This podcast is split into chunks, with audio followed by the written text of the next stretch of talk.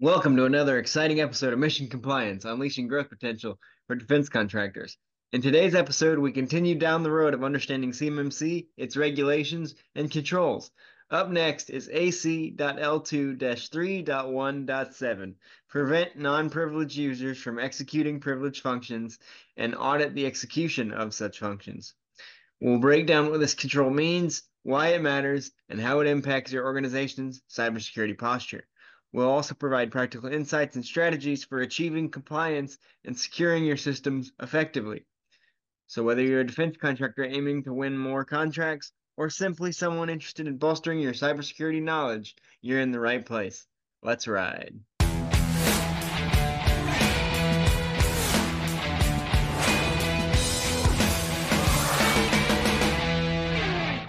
We're joined once again today by Mike Frieder, president of On Call Compliance Solutions and a CMMC professional assessor. Thanks for joining us, Mike.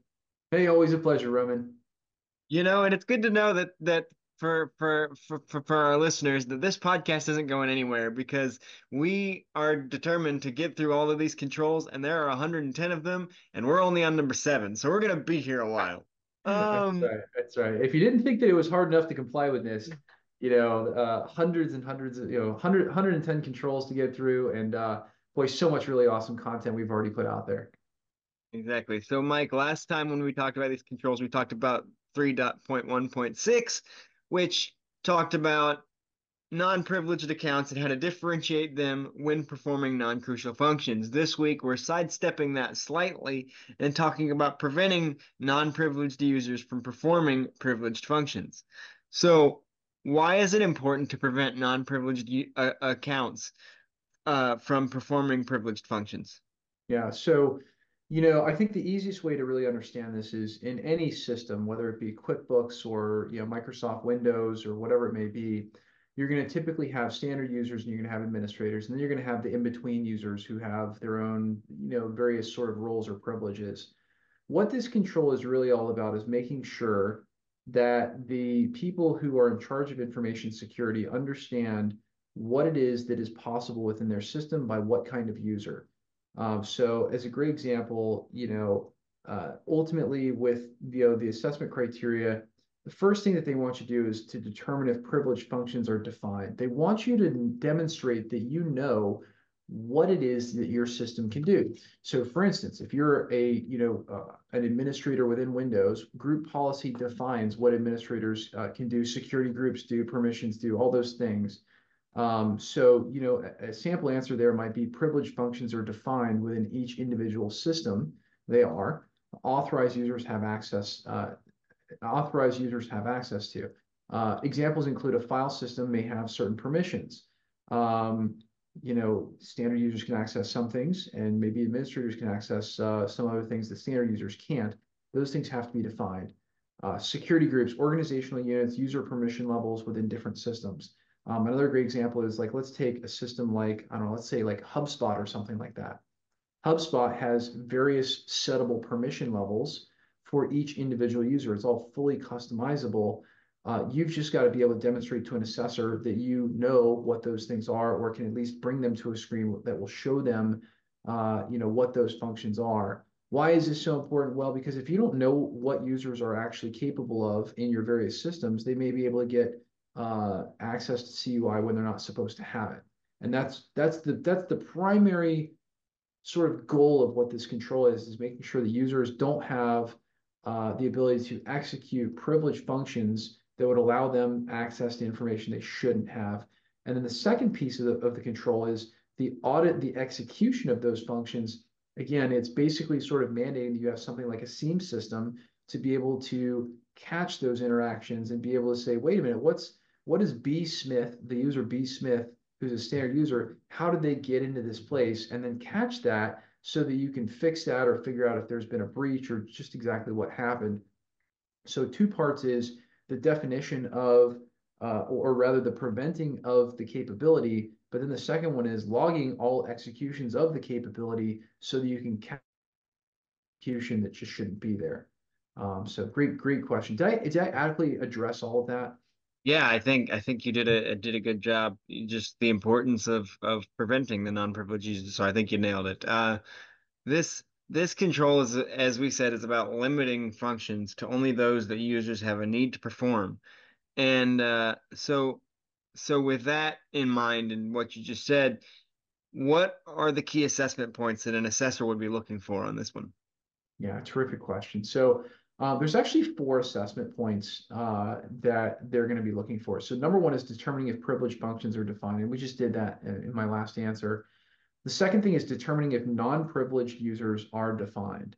Um, in other words, are you defining who all of your users are? Seems pretty simple, right? It's, it's really more or less built in. They just want an answer in the plan. So non-privileged users are defined via their membership role. Uh, so maybe they're in a standard user organizational unit. That's a great example out of Active Directory. Uh, and then another one is user account type. So it could be user account type if you're a standard user or an administrative user.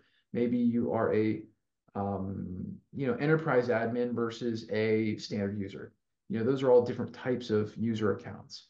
Uh, the third one is determine if non-privileged users are prevented from executing privileged functions. So again, do we know that because they are a certain kind of user, like let's say a standard user, that the standard user group didn't accidentally get permission to execute things that they shouldn't, like user permission user permission grants. Uh, you know, an answer might be non-privileged users are prevented from executing privileged functions via group policy, file system permissions, and user access capabilities within each individual system. You know, so again, uh, a non-privileged user would be prevented from executing things like deleting files, for instance, or rolling back something that an accountant did in QuickBooks, maybe, uh, you know, who has a higher level of access to delete things. Um, final assessment point, determine if the execution of privileged functions is captured in audit logs. Um, and so this kind of goes off to a whole other issue, which is you got to have a SIEM system.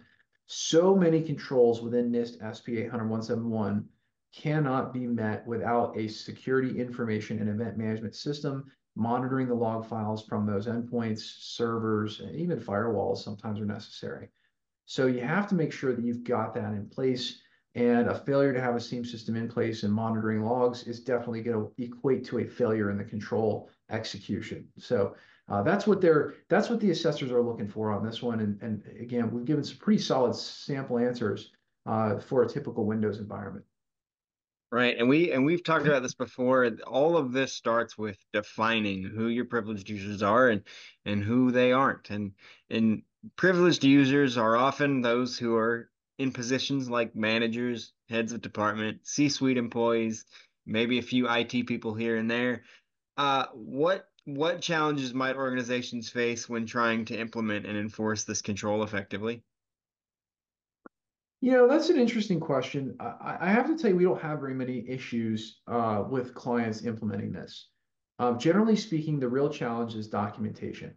Um, their systems are probably built to do this out of the box, like all Windows systems are, uh, as an example. So if you're running simple Windows Server Active Directory, even if it's just you know one or two computers and they've got their own local login systems, uh, you know this is taken care of for you uh, the key is you've got to be able to document and show it to an assessor. So that is really where section two of the system security plan comes in place. You're required by law to document your network periodically and update it.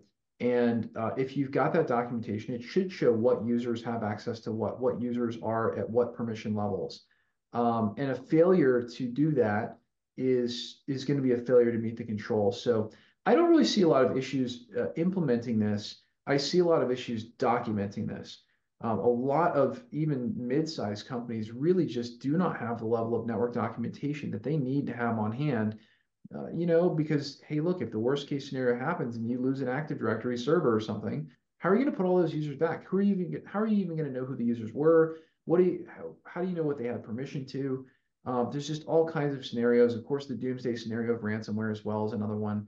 Uh, you've just really got to you've got to have things properly documented. It just makes troubleshooting so much easier. And well, it's the law, so you know that that part makes it pretty easy too. Well, there you have it. Uh, and with that, you know what time it is. Uh, it's time to get a little bit silly. So, uh, if if if there was a non-privileged user in the Avengers who didn't get all the same access as the other heroes, who do you think that would be? Mm, that's a good question.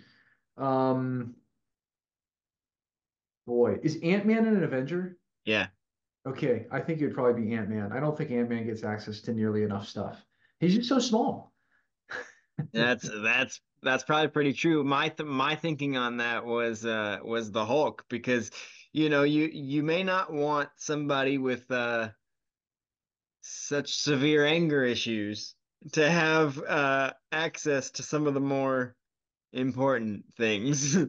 Yeah, and you definitely wouldn't want any of the bad guys uh, getting access Oh, either. definitely not.